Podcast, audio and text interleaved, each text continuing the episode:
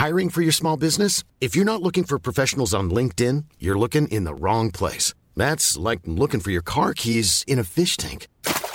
LinkedIn helps you hire professionals you can't find anywhere else, even those who aren't actively searching for a new job but might be open to the perfect role. In a given month, over 70% of LinkedIn users don't even visit other leading job sites. So start looking in the right place. With LinkedIn, you can hire professionals like a professional. Post your free job on linkedin.com slash people today. There's never been a faster or easier way to start your weight loss journey than with PlushCare. PlushCare accepts most insurance plans and gives you online access to board-certified physicians who can prescribe FDA-approved weight loss medications like Wegovy and Zepbound for those who qualify. Take charge of your health and speak with a board-certified physician about a weight loss plan that's right for you. Get started today at plushcare.com slash weight loss. That's plushcare.com slash weight loss. plushcare.com slash weight loss.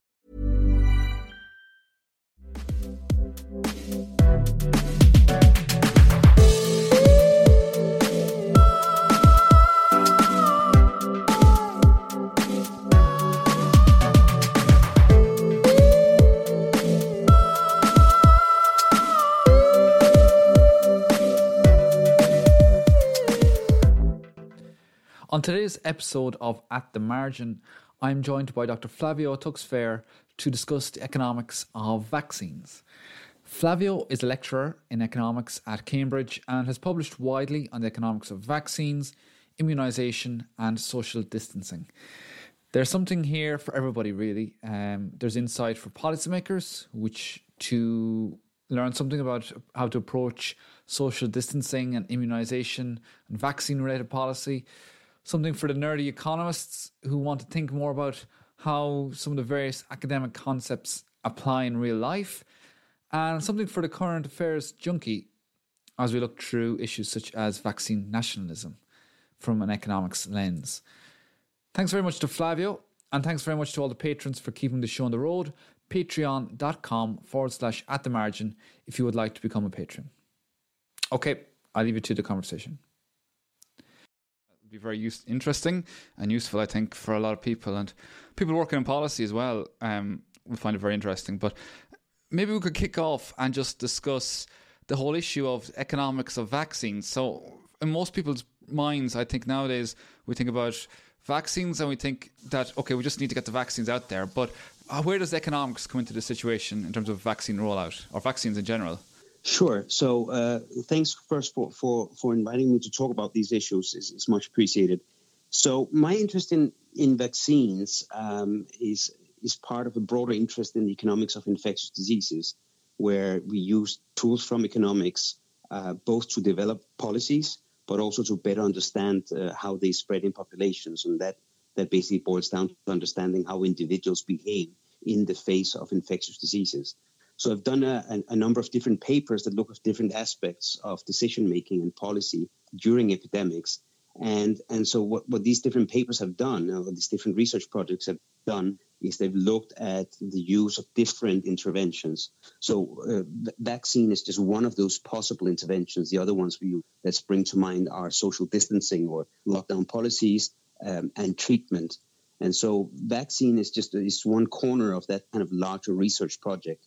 Um, so my interest uh, started from there, and and so uh, about about uh, ten years ago, um, we realized that there, there was a an important paper written uh, that looked at vaccine rollouts uh, from an economics perspective, and found that if you if you were to decentralize the vaccine decision, that is, if you were to ask people to decide for themselves whether or not they wanted to vaccinate themselves, then they would in fact choose to get vaccinated at exactly the same time as what would be considered socially optimal. Um, and that was somewhat of a, of a surprise because economists have always used vaccines as an example of, a, of an activity that has strong positive externalities. Uh, and that would point towards uh, vaccination decisions from individuals to be uh, not necessarily aligned with those that would be socially optimal. Okay. Uh, so just just uh, delving into that a bit deeper. So this is a nice example of where we have an under provision of public goods, I suppose, in that I get a vaccine and it has a positive effect on everybody else, but I don't weigh that into my decision making. So therefore, my private decision making is not necessarily what's best for society. But this paper would have found that our private decision making aligns with what's best for society. In a way, maybe we're taking into account this positive benefit for society in our own decision. So that, that's exactly right. So it turns out that, that that paper was written by Francis in 1997. It turned out that it rested on a number of very specific assumptions. And what my co-author and I found out, uh, that's Fred Chen, what we found out is that if we were to marginally change any of those underlying conditions, we actually would get to a situation where uh, there was not social efficiency of decentralized decisions uh, with vaccines. So, in terms of a public good provision, that's exactly right. Mm. Now, the thing is, maybe I should finesse that a little bit. Uh, the, the vaccine has has two main main benefits. One is that it mitigates the effects of becoming infected. That is, it reduces the harms of being infected in the first place. For example, by reducing mortality or the, the likelihood that you will have to uh, to go to hospital. So that's that's one benefit. And that's a benefit which is primarily a private benefit in the sense that it doesn't influence disease transmission per se. The second effect of the vaccine is that it either reduces the probability of infection in the first place or that it reduces the transmissibility to third parties. And that's really where the, the social benefit of the vaccine kicks in. Because when I now d- decide for myself whether or not to vaccinate myself, uh, I, I, might only take my the private direct benefit into account, which is that I want to reduce my the harms that come my way. Mm. But to the extent that it also reduces the transmissibility, then I also benefit others, and that's exactly where the public uh, goods provision comes in. That if I were to take that into account, I would more readily vaccinate myself than would otherwise be the case. Okay. So that's exactly right. It's a classical example of, of public goods provision or under provision in this case. So your paper found that um, that that classical example there was a certain number of assumptions. Is that right? That that, that relies on that don't necessarily hold. Uh, what were those assumptions, or what what was the deviation that you found? So so there were a number of assumptions. The first one was that the the vaccine uh, confers perfect immunity. So, so that meant that somebody who was already vaccinated would not care about the vaccination decisions of others in the population. Now, if you have a vaccine that only gives you imperfect protection, then there's still a residual risk that you face, even that you are vaccinated. And that means now that other people vaccinated themselves still benefits you, even if you are vaccinated. In, in, in a world with perfect protection, once you're vaccinated, you're no longer in harm's way. And so you don't care about mm-hmm. others' vaccination decisions. So that was that was the first critical assumption. The second critical assumption was uh, perfect homogeneity or, or symmetry in a sense. And that was basically the idea that everybody uh, was, uh, was identical in the population. Now, what that assumption bought there in this original analysis is that uh, everybody would wait. They would basically trade off the costs and benefits of waiting another instance to get vaccinated, and that they would uh, all get to a point where um, the vaccine decision would be triggered. That is, at some point, the risks of becoming infected were so overwhelming that it now justified uh, a costly vaccine. Now, the problem is that if you have perfect homogeneity, everyone in the population is the same, then everybody basically vaccinates at the same time. Now, once mm. everybody vaccinates at the same time, I mean, if you have a perfect vaccine, that means that by definition, there's no one left in the population on which you can have positive externalities because everyone is also vaccinating at the same time. And so, uh, if, if you were to say, if you were to depart from this perfect homogeneity assumption and say you have high high susceptibility and low susceptibility individuals, then what would happen um, in a socially optimal plan would be that you first vaccinate um, the first group and then at some point you would vaccinate the second group, which is basically what's going on today. Now, the thing is that when you have people vaccinated in groups at different points in time, then the people who are vaccinated later will basically benefit from the vaccination decisions of the earlier group. And that means that from a social perspective, you might want to bring bring the, the vaccination date back from that first group so that the second group can also indirectly benefit from it. And so this is another instance in which these very stylized assumptions of this original study break down in reality, and therefore there is actually scope for uh, for a public intervention to correct these externalities.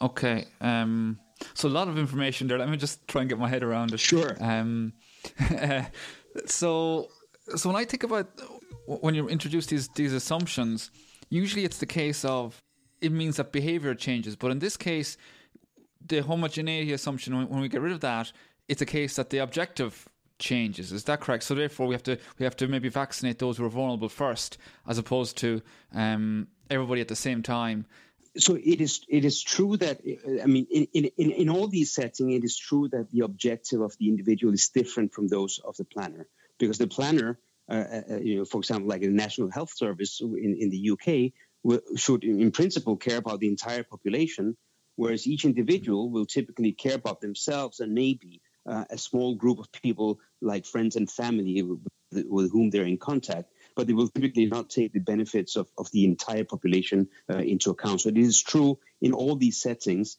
that um, that there's uh, there are differences in objectives. Now, I'm a little bit hesitant to say this thing about the behavior because this the mm. early literature on vaccines actually disregarded behavior in a very specific sense. So it, it is true that the decision to vaccinate in, in that in that sense there is behavior, but many of the trade-offs that are involved in, in vaccines in the current crisis come from a different kind of behavior, which is the interaction between the vaccine decision and the alternative, which is social distancing. So, uh, for example, for diseases like for, for vaccines like the MMR vaccine, okay, uh, in that kind of context, uh, nobody ever thought that social distancing was uh, was a, a reasonable way of trying to to avoid um, to avoid the, the diseases protected by the MMR. So there, the decision was really truly one of when to, to vaccinate and, and, and who to vaccinate. Whereas today, the trade off is really not just whether or not to vaccinate, but it is also how the vaccination decision interacts with, for example, lockdown policies, or in, in the case of individuals, uh, decisions of whether or not to protect themselves through social distancing. Okay, okay, that's really that's yeah quite interesting. Um, there is a rationale then for public intervention. Uh, essentially, I suppose it will be the will be will be the take home point here, and that sort of intervention is that along the lines of what's what's happening, or is there lessons, further lessons then from that interaction that that you know policymakers could take in terms of making sure that rollout is is is, is efficient or maximises welfare? So. Uh, indeed, um, the, the, the, there's a very clear rationale for, for public intervention to ensure vaccine uptake.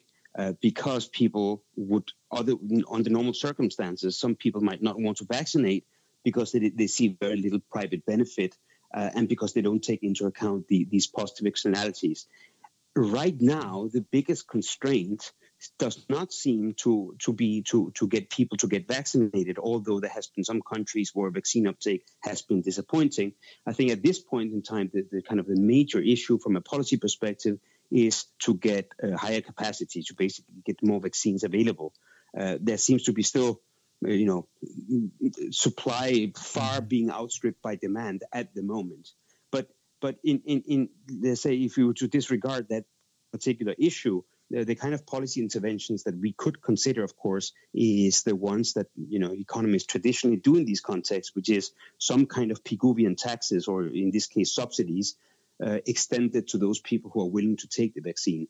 And that could be particularly for people who have very low private benefit from the vaccines, such as younger people who are less susceptible to the uh, to falling ill from becoming infected, and therefore would have the lowest private benefits from getting vaccinated in the first place that's a very interesting concept because um, it feels like just when you're when you were talking earlier, it felt a bit like because we're aware that um, we may be a vector of transmission and and that might impact those we know and love. Well, it internalizes that external effect to a certain extent. But as people get more more people get vaccinated, and it's only the younger people that are left, that internalizing effect doesn't really isn't as strong, perhaps. Yes, you're absolutely right. Now, now, one thing I just want to come back to uh, that you asked, and I think I didn't actually uh, address, was this issue about uh, prioritizing different groups in terms of vaccines. Now, in principle, as I mentioned earlier, there are different effects, or, or, rather, the vaccine works in different ways. One of them is it reduces transmission, and the other one is that it mitigates the effects of becoming infected.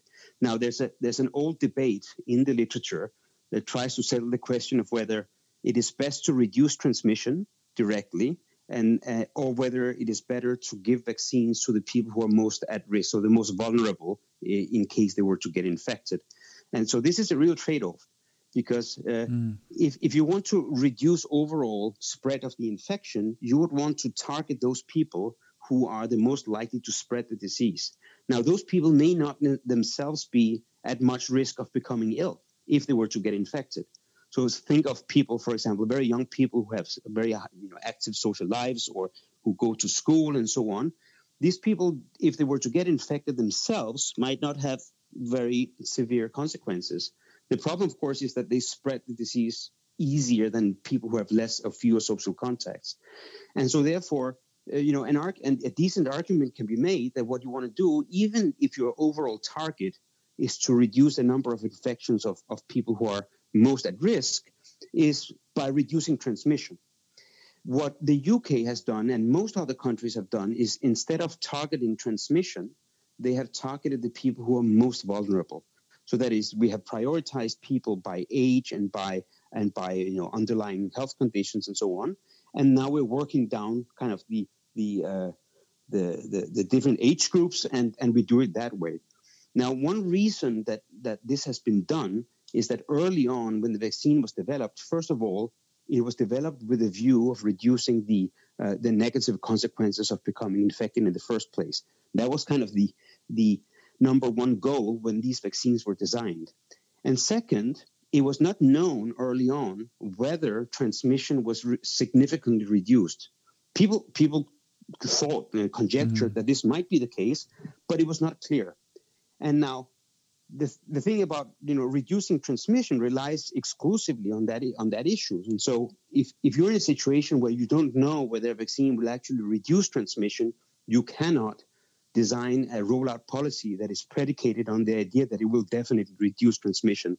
So I think that, in retrospect, was probably a, a, a judicious choice of of of, um, of, of, you know a, judicious uh, uh, decision in terms of uh, of who to give the vaccine to.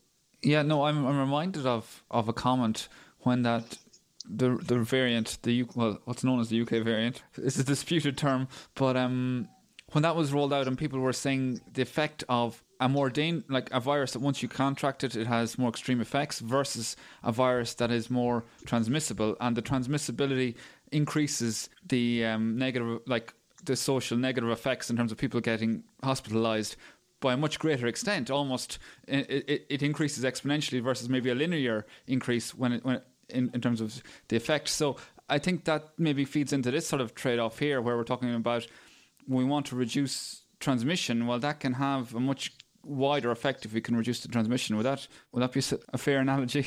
Yeah, but but you need to know that it actually is possible, right? You need to know that the vaccine actually has that effect. Uh, sure. Okay. Uh, yes, that's yes and, key.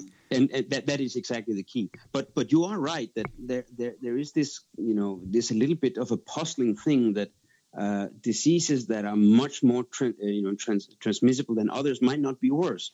Depends on how mm. on how the people who are infected how long they have it for. So there are diseases that are much more infectious than, than COVID 19. Uh, and but the, yet there are fewer people who get infected because the people who get infected they pass away very fast and therefore don't transmit the disease to third parties. And so you get these sure. slightly counterintuitive results that uh, that really the worst of all of all possible worlds is is a particularly fine-tuned combination of parameters rather than just being the one that has the highest transmissibility and the highest mortality and so on. Many of us have those stubborn pounds that seem impossible to lose, no matter how good we eat or how hard we work out. My solution is PlushCare. PlushCare is a leading telehealth provider with doctors who are there for you day and night to partner with you in your weight loss journey. They can prescribe FDA-approved weight loss medications like Wegovy and Zepbound for those who qualify. Plus, they accept most insurance plans. To get started, visit plushcare.com slash weight loss. That's plushcare.com slash weight loss. I'm Sandra, and I'm just the professional your small business was looking for. But you didn't hire me because you didn't use LinkedIn jobs. LinkedIn has professionals you can't find anywhere else, including those who aren't actively looking for a new job but might be open to the perfect role, like me. In a given month, over 70% of LinkedIn users don't visit other leading job sites. So if you're not looking on LinkedIn, you'll miss out on great candidates like Sandra. Start hiring professionals like a professional. Post your free job on linkedin.com/people slash people today. Since 2013, Bombas has donated over 100 million socks, underwear, and t-shirts to those facing homelessness. If we counted those on air, this ad would last over 1,157 days. But if we counted the time it takes to make a donation possible, it would take just a few clicks. Because every time you make a purchase, Bombas donates an item to someone who needs it. Go to bombas.com slash ACAST and use code ACAST for 20% off your first purchase. That's bombas.com slash ACAST, code ACAST. Hey, it's Ryan Reynolds, and I'm here with Keith, co star of my upcoming film, If, only in theaters, May 17th. Do you want to tell people the big news? All right, I'll do it. Sign up now and you'll get unlimited for $15 a month in six months of Paramount Plus Essential Plan on us. Mintmobile.com slash switch. Upfront payment of $45 equivalent to $15 per month. Unlimited over 40 gigabytes per month. Face lower speeds. Videos at 480p. Active Mint customers by 531.24 get six months of Paramount Plus Essential Plan. Auto renews after six months. Offer ends May 31st, 2024. Separate Paramount Plus registration required. Terms and conditions apply if rated PG. Hmm. Um, one thing that, that you've done work on that might be interesting to discuss is the issue of uh, vaccine nationalism and how that plays out. Um, could, maybe you could just tell us a bit about that and what sort of work you've done in that space. Sure. So, so vaccine nationalism is really just uh, is really just any set of practices that reduces uh, or rather prioritizes a particular nation, uh, in, you know, over others in things that have to do with, with an infectious disease outbreak. So it's called vaccine nationalism, but really there's a whole set of practices that are very similar in spirit, if not directly to do with, with vaccines. So, for example, uh, if you were to do an export ban on on ventilators or on ingredients that go into um, to antiviral medicines or or any such thing, even though they're not actually vaccines, they, they fall under the same category. And so mm. and so this work came up because of these uh, very rancorous, uh, uh, you know, back and forth between the United Kingdom and the European Union about access to AstraZeneca vaccines. And so uh, I, I, thought that was interesting to look at, uh, and, and there are some very nice parallels to other spheres of, of economic thinking, uh, in particular to the to the theory of um, of um, preemption games, which you, you might be familiar with from other contexts. And the, the idea is simple: it, is simply that each individual country will will will weigh the costs and benefits of moving early. In this case, with vaccine development, uh, and the pros and cons are as follows. On the one hand, you want, of course, to get uh, vaccines to your population uh, as as fast as you possibly can. Uh, and that mm. uh, involves, of course, putting money into research and to, to build up capacity and to sign contracts with, with, with pharmaceutical companies and, and what have you. But on the other hand, there are also benefits to not rushing this process. And those benefits come in, for example, early on in the vaccine development process, it's very difficult to know which ones are the vaccine candidates that are actually going to be uh, paying off in terms of uh, effectiveness and safety. And so th- there's a very large set of possible vaccines that one could, in principle, um, uh, invest in, but you can't invest in all of them. And, and, and if you were to delay somewhat your, your decision, that can better inform this choice about which vaccines to, uh, to concentrate on. So, so, so there is this uh, that there there is this trade-off between uh, between delaying and, and going going quick for each individual country. Now, on top of that, there is the fact that vaccine candidates and vaccine capacity is very scarce in the short run. It's very difficult and very expensive to train people and to ramp up production capacity uh, in the very short run. And so that that that adds an additional layer of urgency in the decision of each country because they will now not they will not be able to benefit from slightly delaying these decisions because they're afraid that they're going to be preempted mm. by, by rivals. And so Uh, and so the UK, in this particular instance, moved faster than the European Union, and therefore, um, of course, had access to these very scarce uh, production capacity that that AstraZeneca had. So, uh, so that was kind of the angle that uh, that got me into thinking about um, about vaccine nationalism. Yeah, um, if you're trading off the benefits of waiting versus the benefits of, of acting early, um, there are many aspects that feed into the benefit of acting earlier. Of course, there's the, the health impact and everything like that, but in a UK context, just after Brexit, it feels like from a political perspective, this is a much greater value to, in terms of, of, of winning. So maybe, uh, you know, I wonder was was that a factor to play? Um, I mean, the truth is that any country within the European Union could have done what the UK want uh, actually did within the existing framework. Uh, I mean, each hmm. country, remember, vaccines were traditionally uh, not delegated to the European Union. And so each country could, in principle, have done that. And there was a choice to be made. And the UK was, uh, despite having been invited to actually join uh, the, the, the, common procurement, uh, decided to opt out.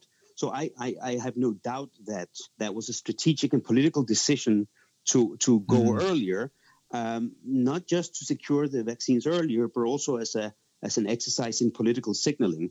And in fact, Boris Johnson, yeah. the prime minister, has subsequently ex- explicitly said that it was Brexit that allowed the UK to do so well. Uh, although, of course, uh, people disagree on whether that is indeed the case. But but it's clear that as as a as an exercise in in, in, in political muscle flexing, this has been a very useful one for the United Kingdom.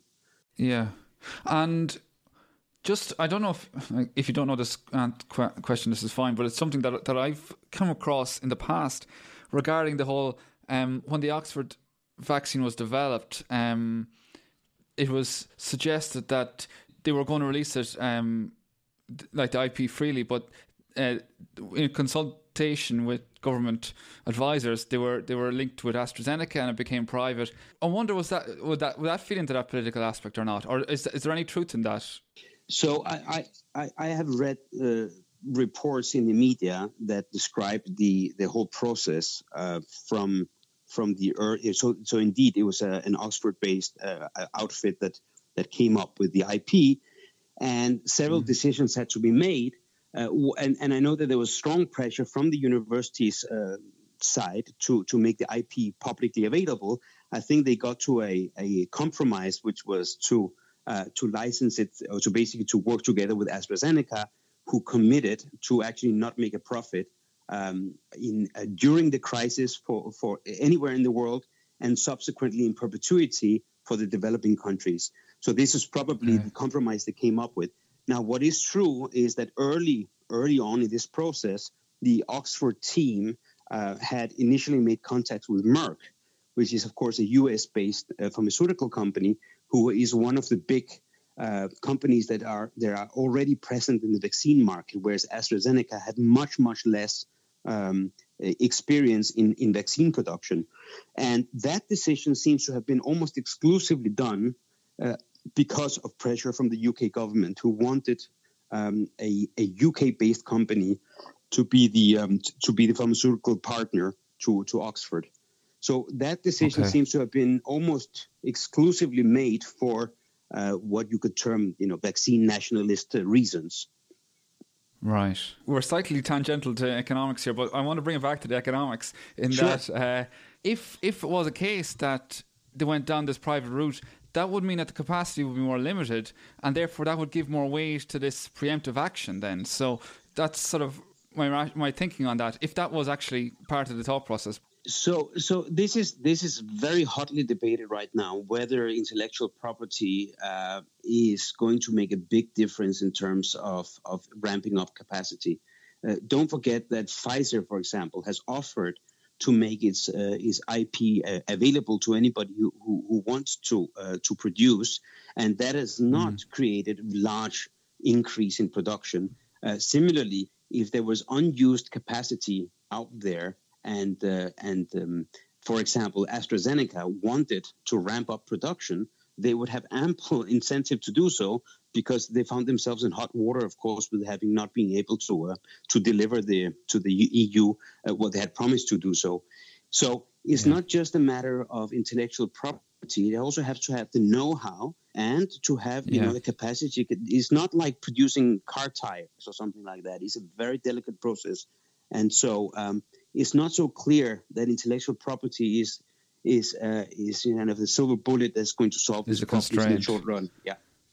Okay, okay, okay. That that clears it up in my mind. Okay, that's that that, that was actually really useful. Thanks. Yeah. Um, so let me just see. Um, so you've done like so you've done a lot of work on issues such as um, we're talking about uh, social distancing and managing immunity. Maybe we can just move on to to discuss some of the issues around social distancing.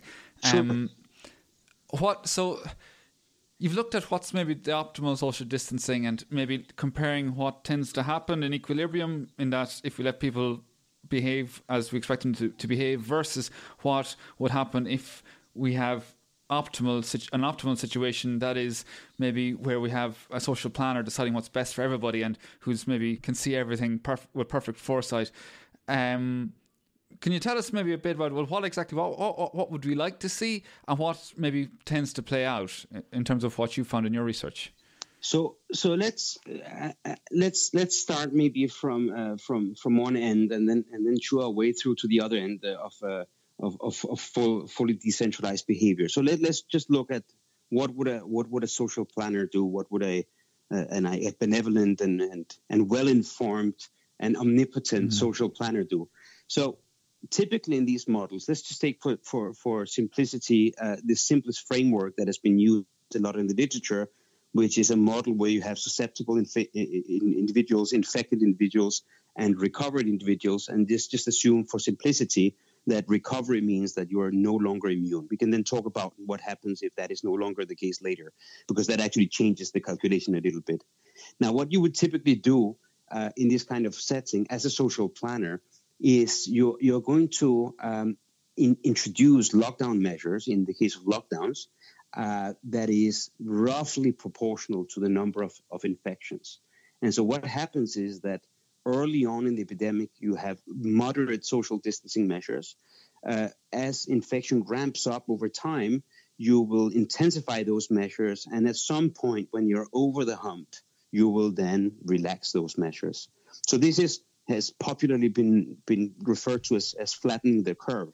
Now, this mm. is hmm. true. This policy is optimal in most of these models, even if you had no uh, ICU capacity.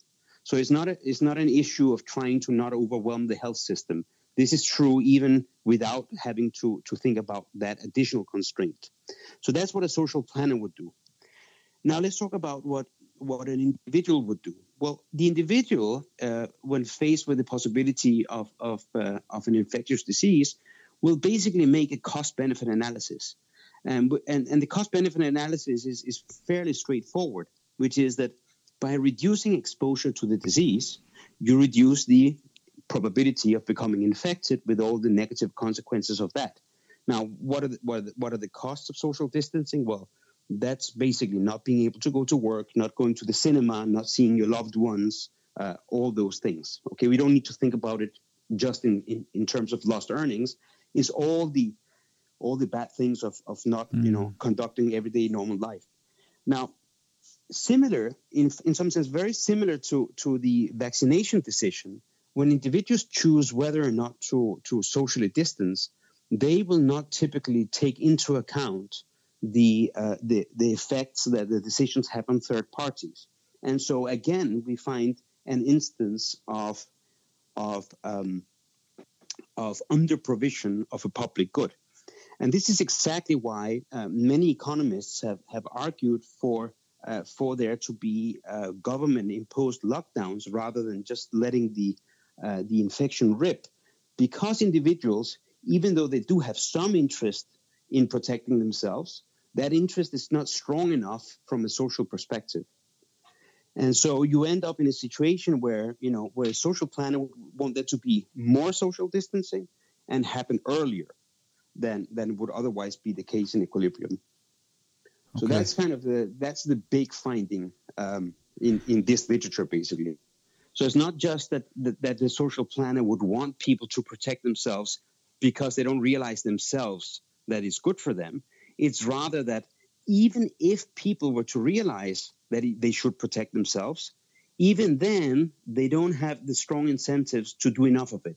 Okay, okay, and and it's because of this external effect. It's because of the, network effect of me passing it on to somebody else. That's exactly. we're not fully accounting for this. Okay, sure, yeah, yeah, yeah. Okay. So so exactly. So so so if exactly. So if there was one individual on on a desert island, uh, and and that person was in, were inf- infected, uh, then uh, you know the social planner would have no more or less incentive to treat this person from the infection than the individual himself or herself, because there's no third party that, that, that this will have an influence on. Sure.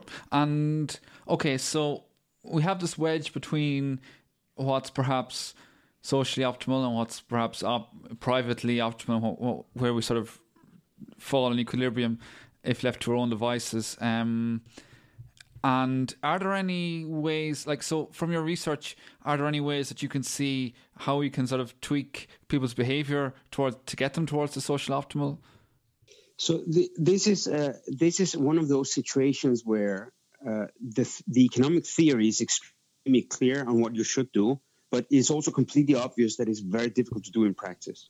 So so okay. in, in, in, some of my papers, I, I basically I, I, I, find instruments that exactly solves this externality problem, and it's a set of uh, of uh, taxes and, and subsidies, Pigovian types taxes and subsidies that you can either um, impose on on the instrument. In this case, say social distancing. So you you basically uh, incentivize additional social distancing by paying people, or you can do it directly on the health state. But of course, that's po- completely politically untenable. So, for example, these kind of subsidies would involve uh, penalizing people who get infected uh, by, say, uh, levying a tax on them. Now, of course, that's just not that's a non-starter ethically because you don't you don't want to penalize people who are already infected by making their lives worse. But mathematically, it solves the incentive problem because it tells people that if you get infected, you're really going to have a, a very unpleasant time, plus you're going to be taxed. And so it, it, it creates the right incentives ex ante for people to, uh, mm-hmm. to modify behavior. Now, in practice, of course, we can't use these very fine tuned instruments, but there are other things we can do. Um, and these have, have to do, for example, with uh, providing the right kind of support uh, for people who are um, infected to, uh, to behave responsibly. So, for example, statutory sick pay, we know that uh, people who are on low incomes, if they don't get sick pay, then they might be more willing to go back to work even with symptoms. So there's recent empirical literature that asks people to self-report these kind of behaviors. And indeed, you find that people who have additional support to self-isolate are more uh, are more willing to do so. In another context, something very similar, uh, the incentives to get tested if you don't have symptoms, say, uh, but uh, but you're getting offered a test, you might actually be hesitant to get tested because you know that if you were to t- test positive, you're going to be required uh, to to self quarantine and maybe name also friends and family who you've been into contact with and so on and so forth, which can have kind of consequences for them afterwards. So mm-hmm. there are all sorts of different margins on which we can actually help people do the right thing by structuring the fiscal and, and support system around people in such a way as to align with the incentives to do the right thing purely from an epidemiological perspective. Sure. Um, you remind me of what, what has become common in the media nowadays um, this uh, vaccine um, vaccine dividend in the sense that if you're vaccinated, then you can perhaps engage a bit more in normal day to day living. But that is perhaps an incentive to get vaccinated and helps, you know, these sort of, it, it perhaps is one of these um, instruments that could be levied in, in, that context. You're absolutely correct. So uh, there, in fact, there are two kinds of such of such things that point in the same direction. The first one is, let's say, uh, a, a, a policy mandated by the state that that actually differentiates between people according to their vaccine status. That would be something like vaccine passports. But also, um, businesses themselves have now increasingly required both of their employees, but also of their customers, that they become vaccinated. So, so indeed, these are situations in which uh, in which other things than, than just direct payments will actually incentivize people to get vaccines. And it's notable that most of the of the opposition to, to vaccine passports have not come from, from this angle, but have come from a civil liberties angle, which is that you should not differentiate between people, you know, depending on, on whether they've been vaccinated or not. Uh, nobody has made the case, it seems to me, uh, or at least not convincingly so, that uh, that would be inefficient to make that distinction between people according to whether or not they have been vaccinated. So I completely agree that this is another way through which incentives can be provided. But again, it runs against this very heartfelt uh, opposition to to dis- discriminate between people based on vaccines. One thing then that you have worked on also is looking at immunity and how we manage immunity. Um, and you've looked at the differences between treatment and a vaccine. Um, I think, well, maybe I wonder, could you perhaps just give us some in, insight in, into some of your research on that? And one thing that sure. I, I, find very interesting is how we manage it in anticipation of of a vaccine, which is, I suppose, where we are at the moment. But um, yeah, so so there's a whole host of different issues. Let me maybe take them take them one at a time. The, the first one is the thing about immunity, uh, and so the question really uh, is: Do we do we ever really get immunity? Um, so most of the modeling that has taken place over the past year has used this famous SIR framework that assumes that people are just, you know, once they recover, that they're basically safe. Uh, now that turns out to to specify a very specific kind of policy from the from the uh, health authorities' perspective, which is the one I mentioned earlier. That is, you ramp it up and then you basically relax after some time. So what we what I did with my co-authors Kriisi Janitsalu and Stephen Kissler is that we took uh, an, an, extended framework known as the SIRS model, which is uh, is basically modeling the, the idea that after a time, uh, uh, after having recovered, your immunity to the disease wanes over time. And that typically takes, with many similar diseases, it takes about one to two years. So that means that if you've had COVID today, uh, then in a year or two from now, you are actually so you're back in the susceptible pool. Now, what that does is that it radically changes the cost benefit calculation from the social planner. And the reason is as follows. So think of it this way that each time you get infected, you're basically at risk of, of death. Okay? And this is something we would like to uh, we would like to avoid, and that's why we are willing to expend resources by closing down the economy and so on to reduce that that probability. Now the thing is that if your immunity if your immunity lasts forever, then basically each person we save from from becoming infected is, is or each person sorry that um, that recovers is safe in perpetuity and will never constitute a risk to third parties because they are basically immune. Now, when immunity wanes over time, then what happens is that each individual who comes in who who uh, who can become infected is at risk of death today but will also, if they survive, be at risk of death tomorrow. Uh, well, a year from now or two years from now, and again two to four years from now, and so on and so forth. So, in, so what happens is that the the you can think of it as the grim reaper coming periodically to basically harvest a part of the population, and it never ends. And so what that means is that protecting people from getting infected in the first place and, and controlling the infectious disease just becomes infinitely, not infinitely, but radically more valuable than the baseline model with permanent immunity.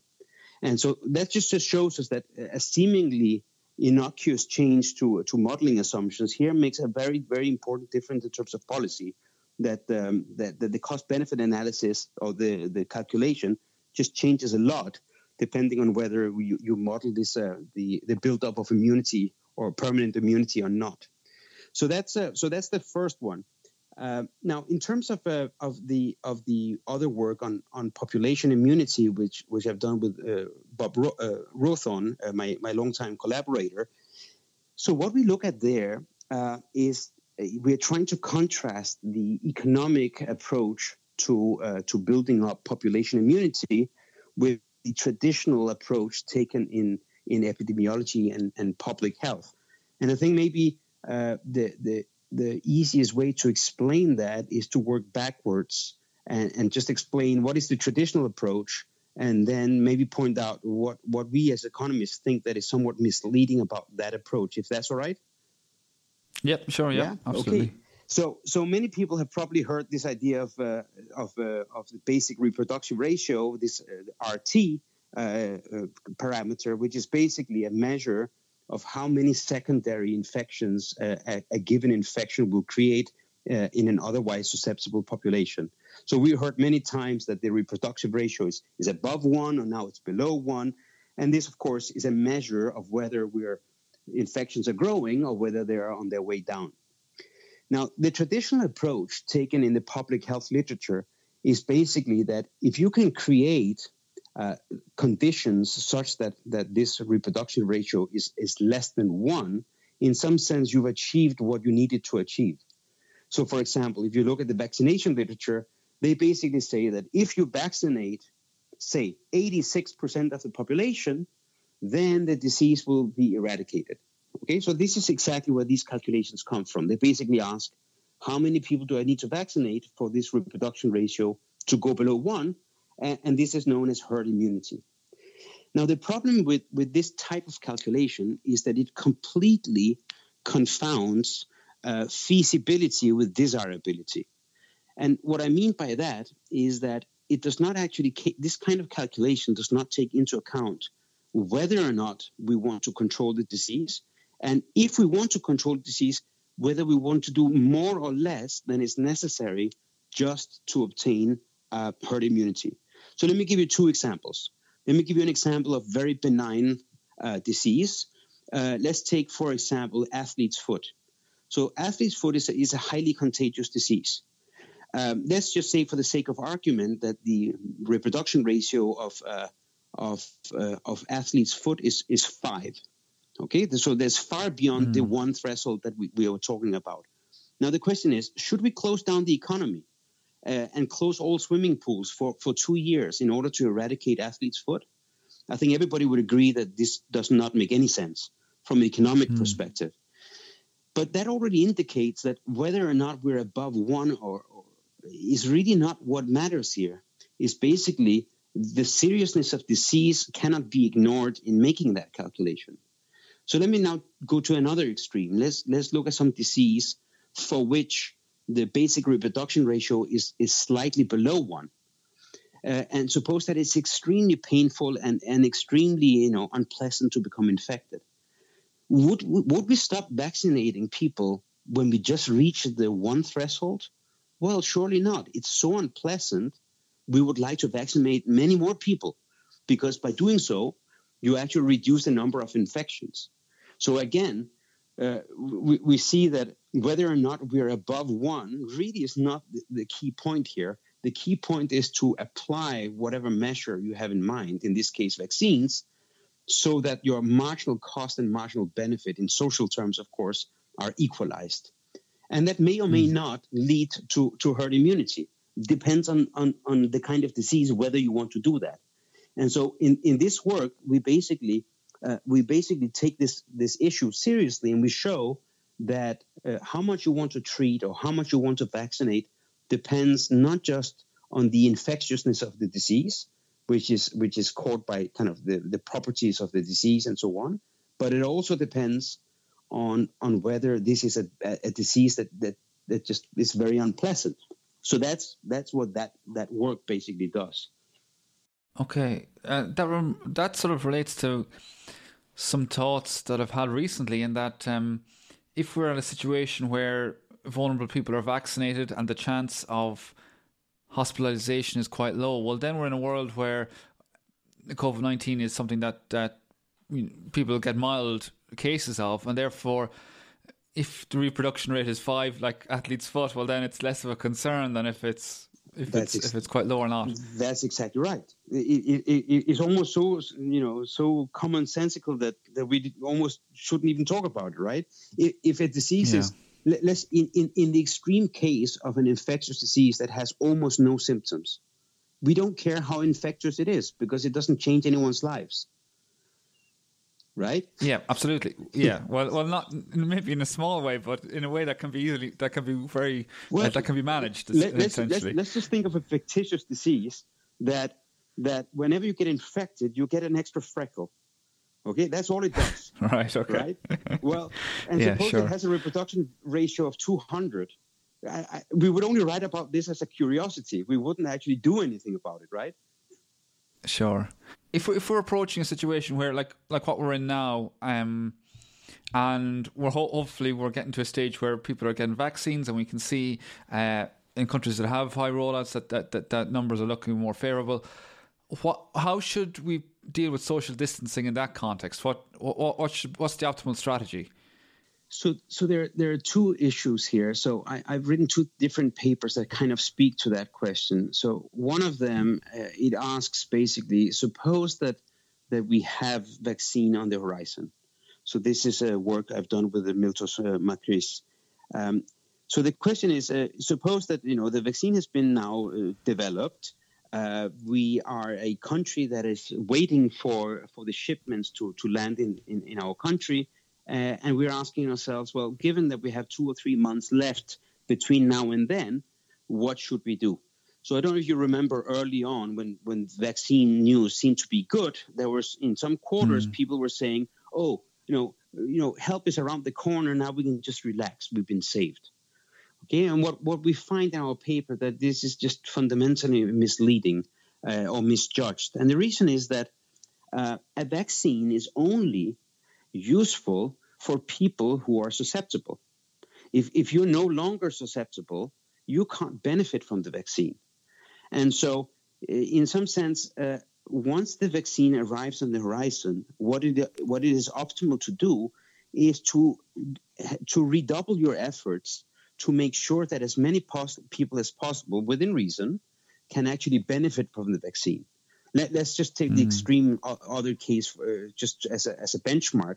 Suppose that vaccine has arrived, but everyone has already been infected. Well, in that case, the vaccine is just not going to make much much difference, right? You can't benefit from it because everybody who, who could get the disease already got the disease, and there's no one left to protect. And so, what we show is that once the vaccine arrives on the horizon, you really want to ramp up your efforts in order to uh, to benefit from the vaccine. You don't want to relax your your your social distancing measures. You want to go the other way. Okay, so this this yeah. is so this is one insight I think is important and uh, and and has clear you know political uh, consequence or in terms of, of policy at least. Now the second thing is is what it has been the experience uh, after the actual rollout, and and this touches upon uh, an empirical paper that I, have recently released uh, with uh, Chris Old, and what we're looking at is what is the experience in terms of social distancing and policy uh, after the vaccine has been rolled out. So we know, for example, that there are some countries that have rolled out very extensively, notably Israel, the United Kingdom, uh, and some other countries, or US as well. Whereas in other countries, uh, we're very, very early on in the rollout process. And so what we looked at is to try to figure out whether this rollout influenced two things. First of all, uh, social uh, distancing measures as measured by uh, Google mobility data. And we also looked at policy stringency uh, measured by the Oxford um, Index on Policy Stringency.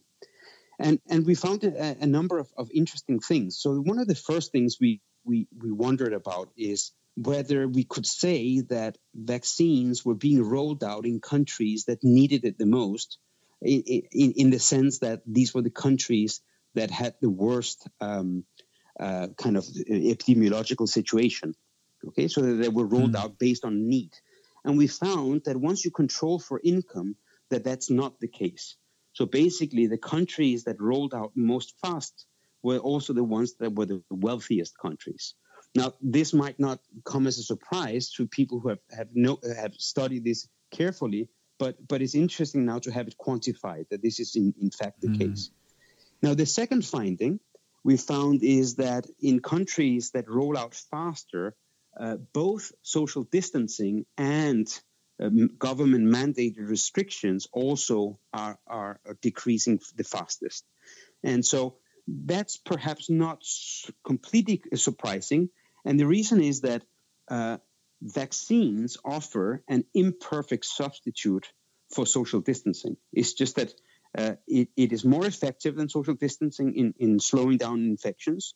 And it also mm. is much, much less expensive, of course, because you know vaccines you don't need to close down the economy just because people have been mm. vaccinated right Now, what we have not yet found out is whether people relax social distancing because they themselves have been vaccinated or whether this is a reaction to other people vaccinating themselves. So, for example, if, if you are in a household, say you and your spouse, uh, if you get vaccinated, uh, then you change your behavior because you're no longer at risk. But your spouse is also less at risk, and so uh, the spouse might also change behavior. And this is something we're now trying to look at in, in, in forthcoming research, trying to tease apart those effects and figure out what are these aggregate changes in social distancing? Where do they come from? So that's, uh, sure. that's still, unfortunately, not uh, something we've completed yet, but this is something we're now working on. Okay, well, that's that's really interesting um, piece of research. And just, I suppose, I should flag we've moved on from perhaps talking about what, what should happen to what has happened. that's right. For the economists who are listening and some who are really data nerds, it'd be interesting to hear how you, you went about that research. So you got Google mobility data, yeah. and you're for each country, and then what sort of so did that data give you like micro data how people were moving around, and were able to then is that? Right. So the Google mobility data, which is free for all to use, and there's other data sets that basically do similar thing. It basically it basically tracks people's mobile phones, and so uh, right. against against the benchmark of what happened uh, the a year prior, we know whether people spend more or less time in particular uh, contexts. So we can, for example, see, let's just take, you know, in March last year, we could see that uh, relative to the same time the year pr- uh, prior, uh, when when the uh, epidemic started, people suddenly started uh, spending less time in retail settings and in public transport settings and so on, and spending more time at home. And so that's why this mm. is hmm. such a useful indicator of social distancing because it gives us a rough idea of how much time people spend uh, in context where one would expect the infectious disease to to to be a real risk. And so this uh, this okay. is uh, this is one of the many new data sources that have been uh, been used in the in the literature. Other sources include uh, you know credit card transactions data, uh, but also time, for example, in um, public transport. We know stuff about, and also footfall data uh, on the, for example, on the high street. So there are all sorts of wonderful new data sources that have been used uh, to mm. to try to map out social distancing measures. So you take a data set of mobility by date or by time of, and you match that with vaccine rollout and pro- progress in terms of vaccine, and then you can. That's your research strategy, I suppose. Exactly. That's exactly right. So we, we use it. We do it for 122 different countries but uh, but the right. data is available wow. At much much lower scale. So you can do city by city. So you can go in and see, wow. you know, in, in in Dublin what what, happened in Dublin, uh, you know, compared to last year versus the country. Yeah, sure. So, yeah, unfortunately, okay. wow. unfortunately, we, we don't have uh, we have not yet used the vaccine rollout for for at city level. We do it by country level. Okay, it's a, it's yeah, it's really interesting to see all these new data sets um, yeah. and networks that are established to share information uh, post pandemic. But um, yeah.